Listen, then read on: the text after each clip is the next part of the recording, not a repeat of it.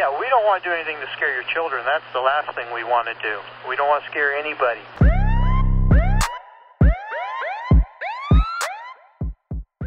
سلام به پادکست آخرین شاهد روایتی داستانی از پرونده های جنایی واقعی خوش اومدید من سمانه یکی از شنونده های این پادکست هستم و شما رو به شنیدن پرونده ده دعوت می‌کنم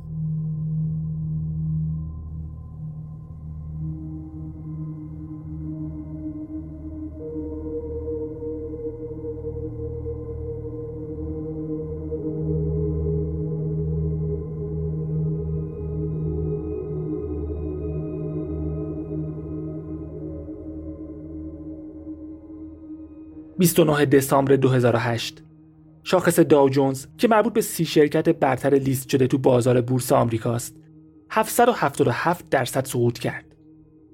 بزرگترین سقوطی که داو جونز تو تاریخش دیده بود. اونم فقط تو یه روز. دلیلش هم این بود که خیلیا وامایی گرفته بودن که نمی‌تونستن پس بدن. وام دهنده ها تغییراتی تو سیاستاشون داده بودن و سختگیری سابق رو نداشتن. به افراد و شرکت های وام می‌دادن که صلاحیتشو نداشتن. افراد با سابقه اعتباری بد و بدون پسنداز بانک ها هم واماشون رو به سرمایه گذاری بدون صلاحیت میفروختن. سیاست های بدون توجیه یا حتی غیرقانونی بانک ها و وام دهنده ها به تدریج کل اقتصاد و فلج کرده بود. فرایندی که از خیلی وقت پیش تو دهه 1990 شروع شده بود و چیزی که بعدا به اسم رکود بزرگ شهرت پیدا کرد دیر و زود داشت ولی سوخت و سوز نداشت. شغلای زیادی از بین رفت و خیلی از مردم به خاطر اینکه نمی‌تونستن قسطاشون رو پرداخت کنن خونه هاشون رو از دست می‌دادن.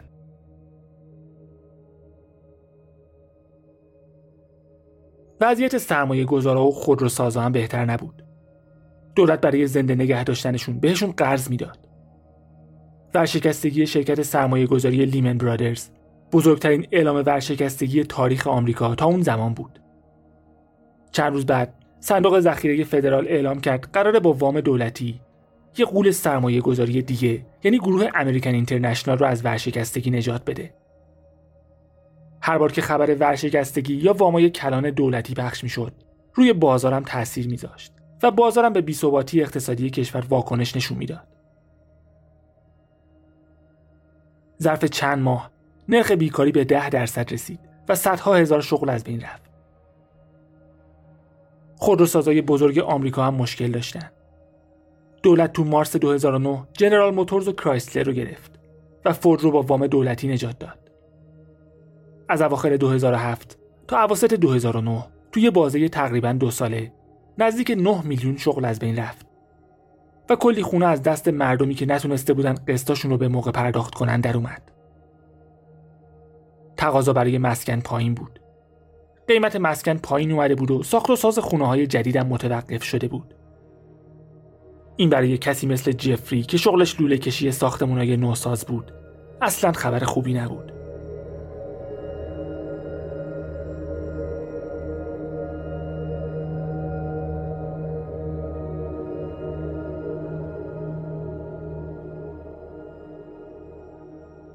جفری راسل هال متولد 1978 بود و تازه 20 سالش شده بود که با یه دختر به اسم لاتیشا ازدواج کرد. خیلی زود یه پسر به اسم جوزف و یه دختر به اسم شرلی به دنیا آوردن. اما جوان 2000 کمی بعد از تولد دخترشون از هم جدا شدن. هزانت جوزف و شرلی به لاتیشا رسید و لاتیشا هم دوباره باردار شد. اما این بار نه از جفری. یه دوقلو از یه پدر دیگه شرایط زایمان دوقلوها سخت بود و با اینکه زنده به دنیا آمدن. اما به خاطر مشکلاتی که داشتن تو سال 2003 تو همون سن کم تو بیمارستان بستری شدن. بعد از بستری شدن بچه ها پای سازمان حفاظت از کودکانم به ماجرا باز شد. باید وضعیت مالی و خانوادگی جوزف شرلی و دوقلوها رو بررسی می‌کردن و درباره همه چیز مو به مو تحقیق می‌کردن. اما نیاز نبود زیادم وارد جزئیات بشن. چون زندگی بچه ها تو همون نگاه اول به اندازه کافی بد بود. برق و گاز خونه قطع بود و اینکه آبشون هنوز وصل بود احتمالا به خاطر لطف شرکت آب بود که دلشون نیومده بود آب و قطع کنن. شرایط برای زندگی بچه ها اصلا مناسب نبود. خونه کثیف بود و کرما لای ظرفای کثیف و زباله هایی که تو خونه جمع شده بود میلولیدن. جوزف و شرلی مشکل تغذیه داشتن. کثیف بودن و بدتر از همه تمام بدنشون زخم و زیلی بود. باید بچه ها رو از اون خونه می آوردن بیرون و راحت ترین راه همین بود که بفرستنشون پیش پدرشون جفری. اما طبق معمول راحت ترین راه بهترین راه نبود. جفری مشکل سوء مصرف الکل داشت. به خاطر رانندگی در حال مستی بازداشت شده بود و به قید وسیقه آزاد بود. جفری هم بعد از جداییش از لاتیشا با یه زن دیگه به اسم کریستا آشنا شد. با هم ازدواج کردن و سه تا دختر دیگه هم به دنیا آوردن. انگار هرچی مراقبت کمتری از بچه ها می‌کردن علاقه بیشتری به بچه دار شدن پیدا می‌کردن. خانوادهشون پر جمعیت بود. جف کریستا و پنج تا بچه قد و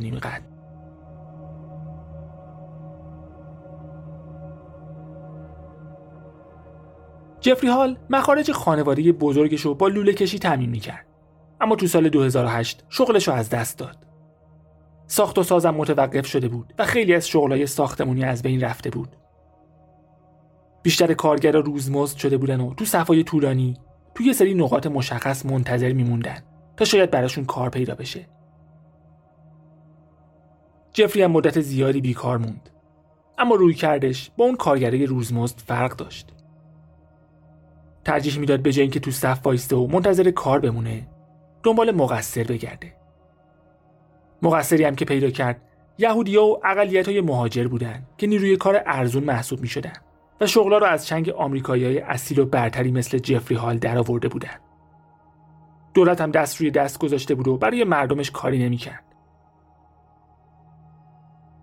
معلوم نیست اول تنفر جفری از اقلیت ها بود که اون رو به سمت نازیسم کشوند یا وجود یک گروه نئونازی تو نزدیکی محل زندگیش بود که باعث نفرت جفری از اقلیت ها شد.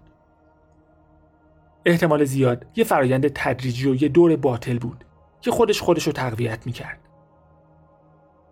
در هر حال تو منطقه‌ای که نرخ بیکاریش به 20 درصد هم رسیده بود جفری تصمیم گرفت خود برتر پنداری و تنفر از اقلیت ها رو جایگزین تلاش برای پیدا کردن شغل و رسوندن دخل و خرجش کنه.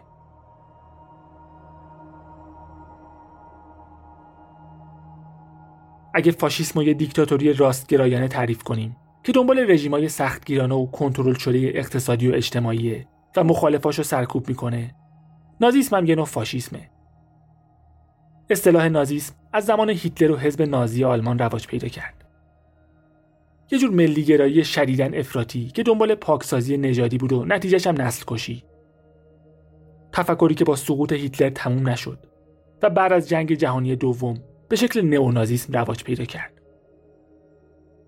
نئونازیسم یه جور برتر پنداری نژادی بود که گاهی به حمله های فیزیکی و سرکوبای فاشیستی هم می‌رسید. مخصوصا تو کشوری مثل آمریکا که راستگراهاش از قدیم با مهاجرا مشکل داشتن. جفری هال نه تنها عضو جامعه نئونازیسم محلی شد بلکه خیلی فعال بود و شکوفا شد. البته اصطلاح نئونازی رو بیشتر مخالفاشون استفاده می‌کردن. خودشون بهش می‌گفتن جنبش سوسیالیسم ملی یا NSM NSM بزرگترین جنبش افراطی راست بود. مرتب جلسه میذاشتن و همیشه درگیر راهپیمایی و تحسن و اعتراض بودن. جفری هم پر جنب و جوشتر و پر سر و صداتر از بیشتر اعضا. تو اکتبر 2009 یونیفرمای حزب نازی تو جنگ جهانی رو پوشیدن و کنار یکی از جاهایی که کارگرای روزمزد جمع می شدن راهپیمایی کردن. جفری برای این راهپیمایی و این کارناوالا به شهرهای مختلف و گاهی ایالتهای مختلف می‌رفت. اما همین زمان و هزینه رو صرف پیدا کردن شغل نمی‌کرد. عملا پولی که نداشت رو خرج تیپ زدن و مسافرت می‌کرد. هم یه عذر و بهونه‌ای برای بیکاریش پیدا کرده بود. هم تو جامعه قرار گرفته بود که کاملا بهش توجه می‌شد. تو سال 2010 نامزد شورای شهر شد. و جالبه که نزدیک یک سوم آرا رو به دست آورد یعنی اگه یکم بیشتر رأی می آورد انتخاب می شد. مارس 2011 جفری و گروه 20 و چند نفریش به خیابونای منطقه پولدارنشین کلرمونت تو لس آنجلس رفتن و با نزدیک 200 نفر از فعالای حقوق مهاجرین درگیر شدن.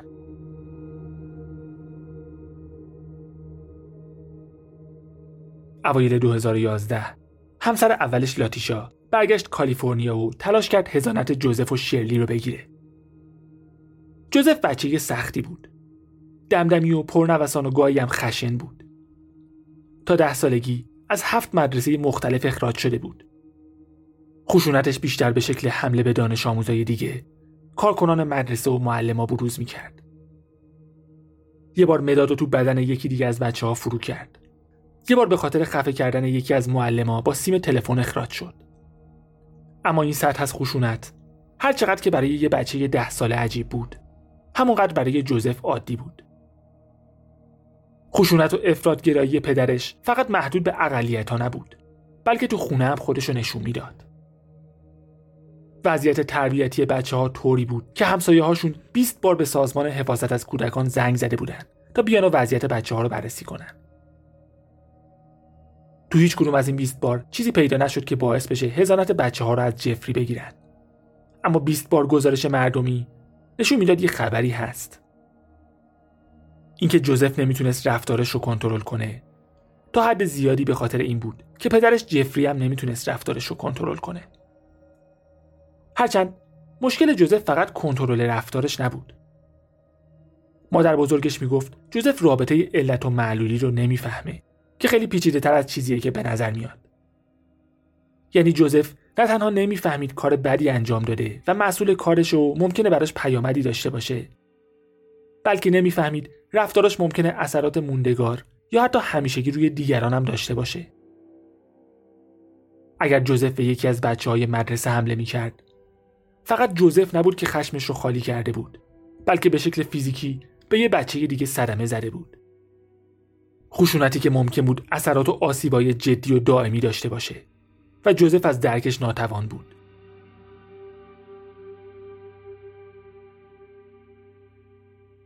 آوریل 2011 کلوب خوشلباس جفری هال توجه رسانه ها رو جلب کرده بود. و شنبه 13 آوریل یه خبرنگار به خونه جفری رفت تا گزارش بگیره. جنبش سوسیالیسم ملی شنبه ها جلسه داشتن. و قرار بود گزارشی که تهیه میشه یه تیکه هایی از این جلسه رو هم پوشش بده. جفری میزبان جلسه بود و همسرش و بچه هاش تو خونه رفت و آمد می‌کردن.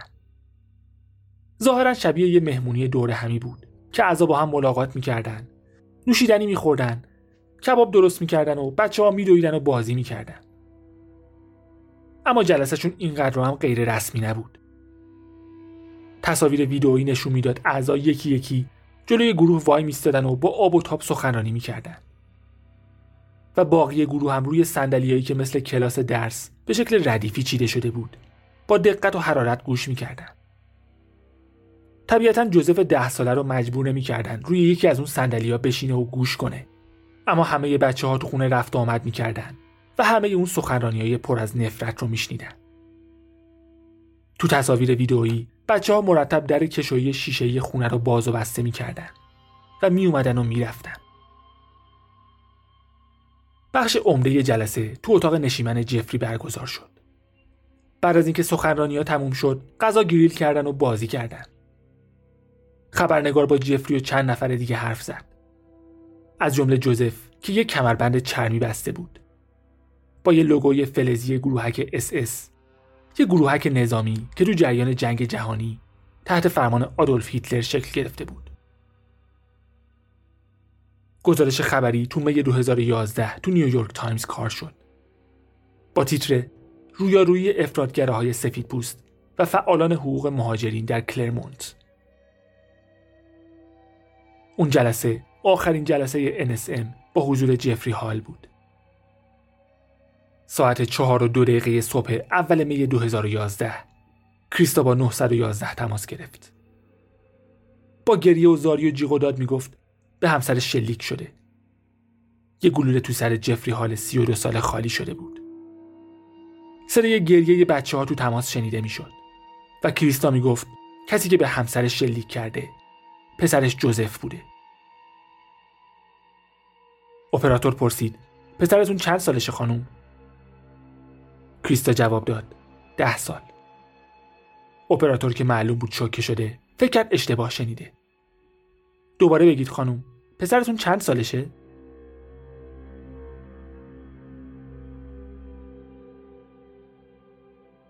گزارش پلیس ریورساید که 17 می به دادگاه عالی کالیفرنیا فرستاده شد. روایت کاملی از اتفاقات بود. اول می 2011 مأمورین پلیس ریورساید به خونه جفری هال اعزام شدند جسد جفری هال روی مبل افتاده بود و محل برخورد گلوله روی سمت چپ پیشونیش دیده می‌شد. پنج بچه به همراه مادرشون تو خونه بودن. بچه ها ده، نه، هفت و سه سال داشتن و بچه آخر فقط دو ماهش بود. همه اعضای خانواده رو به اداره پلیس بردن تا باهاشون مصاحبه کنن. کارگاه ها با چهار بچه‌ای که قادر به حرف زدن بودن صحبت کردن و از اون چهار نفر سه نفرشون می‌دونستن کریستا و جفری تو خونه اسلحه دارن و اسلحه رو کجا می‌ذارن. دختر سه ساله که از همه کوچیکتر بودن می‌دونست مادر و پدرش تو خونه اسلحه دارن. فقط نمی‌دونست کجا نگهش میدارن. بزرگترین بچه یعنی جوزف تو مصاحبه گفت از اینکه پدرش جوزف و مادرش رو کتک می‌زنه خسته شده. گفت فکر می‌کرده پدرش داره به مادرش خیانت می‌کنه و باید انتخاب کنه که با کدومشون زندگی کنه. گفت می‌دونسته مادر و پدرش اسلحه دارن و می‌دونسته اسلحه رو کجا می‌ذارن. در کمد رو باز کرده بود و اسلحه رو از طبقه پایین کمد برداشته بود. یه ریوالور مگنوم 375 بعد با اسلحه از پله ها رفته بود پایین. چکشی هفتی رو کشیده بود. اسلحه رو به سمت گوش پدرش که خواب بود نشونه گرفته بود و شلیک کرده بود. بعد دوباره رفته بود بالا و اسلحه رو زیر تختش مخفی کرده بود. کاراگاه ها درباره اسلحه از شرلی نه ساله پرسیدن. گفت اسلحه کوچیک و سیاهه و مامان اونو تو کمد پشت جعبه جواهرا می‌ذاره. گفت مادرشون یه اسلحه کوچیک داره و پدرشون یه اسلحه بزرگ. تو همون کمد یه مسلسل بزرگم پیدا شد. شلی گفت هر دو اسلحه همیشه تو کمد بود و گاهی با پدر و مادرش تمرین تیراندازی می‌کرد. اما بهش گفته بودن نباید بی اجازه به اسلحه ها دست بزنه. دختر هفت ساله خانواده گفت می‌دونه هم پدرش و هم مادرش تو خونه اسلحه دارن. گفت مادرش اسلحه رو کنار جواهرات و چیزای مهم دیگه تو طبقه پایین کمد نگه میداره. گفت اسلحه سیاه و نقره‌ایه. بعد دستشو تا پیشونیش بالا آورد تا ارتفاع طبقه را نشون بده. گفت پدرش هم یه اسلحه بزرگ داره که باهاش تمرین تیراندازی می‌کنه و تو کمد نگهش میداره. کریستا و بچه ها جولیده و کثیف بودن. لباسای کثیف همه جای خونه ریخته بود و نمی‌شد بدون اینکه روی لباسا پا بذاری از پله ها بالا بری. طبقه بالا اتاق خواب بوی ادرار می‌داد. فرش بالش ها و ملحفه ها چرک و لک بود.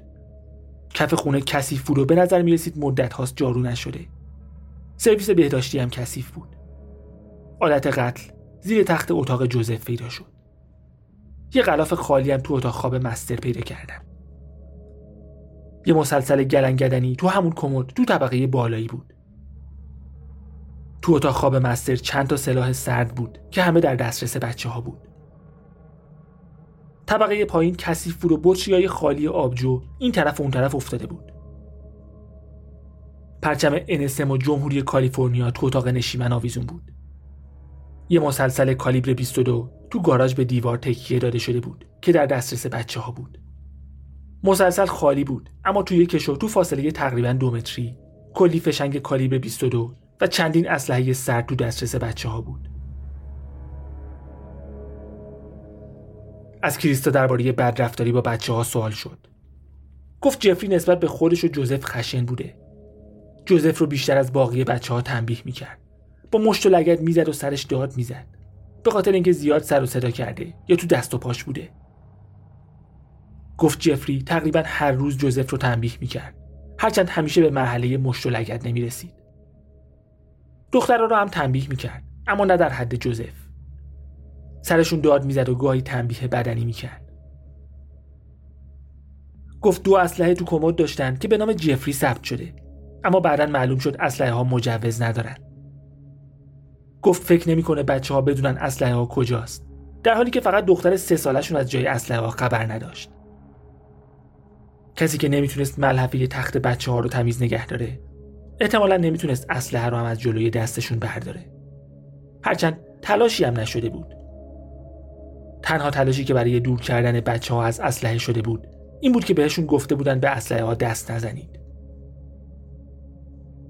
کریستا اقرار کرد در کمد قفل نبوده. و جفری گاهی اسلحه ها رو از کمد بیرون می آورد و روی پاتختی میذاشته. گفت جوزف رو میبرده تمرین تیراندازی و جوزف بلد بوده تیراندازی کنه.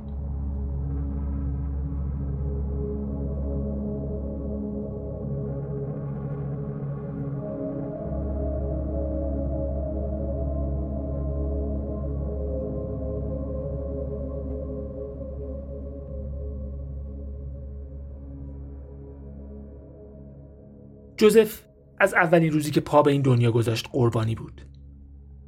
مادرش زمان بارداری الکل و مواد مخدر مصرف می‌کرد و همین باعث شده بود جوزف اختلالات ژنتیکی داشته باشه. و بعد از زیر دست کسی بزرگ شد که نمی‌تونست رفتارش رو کنترل کنه. وقتی باید یاد می‌گرفت پیامد کاراش چیه، پدرش رو می‌دید که بدون هیچ ترسی هر کاری دلش می‌خواد می‌کنه. داد و بیداد می‌کنه و همه رو زیر مشت و لگد می‌گیره. پدر و مادری که حتی نمی‌تونستن از خودشون مراقبت کنن. اما پشت سر هم بچه دار می‌شدن. پدری که مدام حرف از این می‌زد که بیشتر مردم دنیا از ما پایین ترن و برای کسی مهم نبود درک یه بچه ده ساله. از این همه تنفر چیه؟ حرفای جفری هال پشت دوربین به طور خاص خشن و آزاردهنده نبود. اما پسر ده سالش تو مصاحبه با پلیس چیزای ترسناکی گفت. گفت چند روز قبل از تیراندازی پدرش تهدید کرده تمام سنسورای دود خونه رو از کار میندازه و بعد خونه رو با تمام آدمایی که توشن آتیش می‌زنه. شنیدن چنین حرفی از دهنه یه غریبه به اندازه کافی ترسناک است. چه برسه به اینکه پدر آدم چنین حرفی بزنه. جوزف می‌گفت خودش زیر مشت پدرش بوده و مادرش رو می‌دیده که کتک می‌خوره. جفری چند روز قبل از مرگش یه بطری شیشه ای رو به سمت کریستا پرت کرده بود. که صورت کریستا رو بریده بود. جوزف فکر می‌کرد قرار پدر و مادرش جدا بشن و باید انتخاب کنه که با کدومشون زندگی کنه. یعنی درکش از واقعیت اینقدر تحریف شده بود که حتی نمی‌فهمید کریستا مادر واقعیش نیست و قانون هزانتش رو به کریستا نمیده. مشخص بود نمی‌دونه وقتی از فاصله کمتر از یه متری به پدرش شلیک کنه دقیقا چی میشه. چون به پلیس گفت می‌خواستم بهش یه درس بدم تا بفهمه درد کشیدن چه حسی داره. شاید یاد بگیره و دوباره بتونیم با هم دوست باشیم از کاراگاه پرسید یه نفر چند بار می‌تونه زندگی کنه؟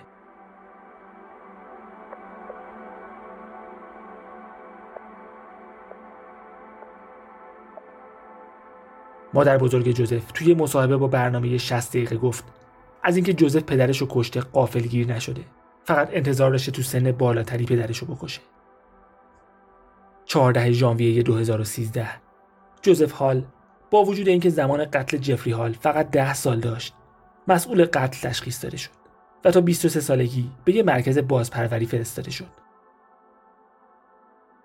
وکلاش سعی کردن نشون بدن سلامت روانی نداره. اما قاضی می‌گفت جوزف بعد از قتل پدرش اسلحه رو مخفی کرده و بعد از اومدن پلیس هم گریه نکرده. ضمن اینکه فکر می‌کردن احتمالا چند روز قبل از تیراندازی با خواهرش درباره نقشش صحبت کرده. که نشون میده می‌دونسته کارش اشتباهه و نمی‌خواسته گیر بیفته. تو 20 سالگی می‌تونست درخواست عفو مشروط کنه که میشه همین امسال و نتونستم خبر جدیدی ازش به دست بیارم. کریستو هم به خاطر نگهداری سلاح غیر مجاز و بیتوجهی به بچه هاش بازداشت شد و هزانت بچه ها به مادر بزرگ جفری رسید. امیدوارم از این پرونده کوتاه و متفاوت خوشتون اومده باشه. متاسفانه به خاطر حجم بالای امتحانات و پروژه هایی که دارم چند هفته قادر به انتشار اپیزود نیستم و اپیزود بعدی آخرین شاهد شنبه دوم مرداد منتشر میشه. دلمون براتون تنگ میشه و تو این چند هفته محتوای تازه در قالب مستندها یا مقالات جنایی رو تو سایت آخرین شاهد آپلود می‌کنیم که فراموشمون نکنید. و سعی می‌کنیم از این زمان برای آماده کردن پرونده های بعدی استفاده کنیم. از ابریشم تناز و یاسمن تشکر می‌کنم که این هفته ازمون حمایت کردن. تا شنبه دوم مرداد مراقب خودتون باشید و به امید دیدار.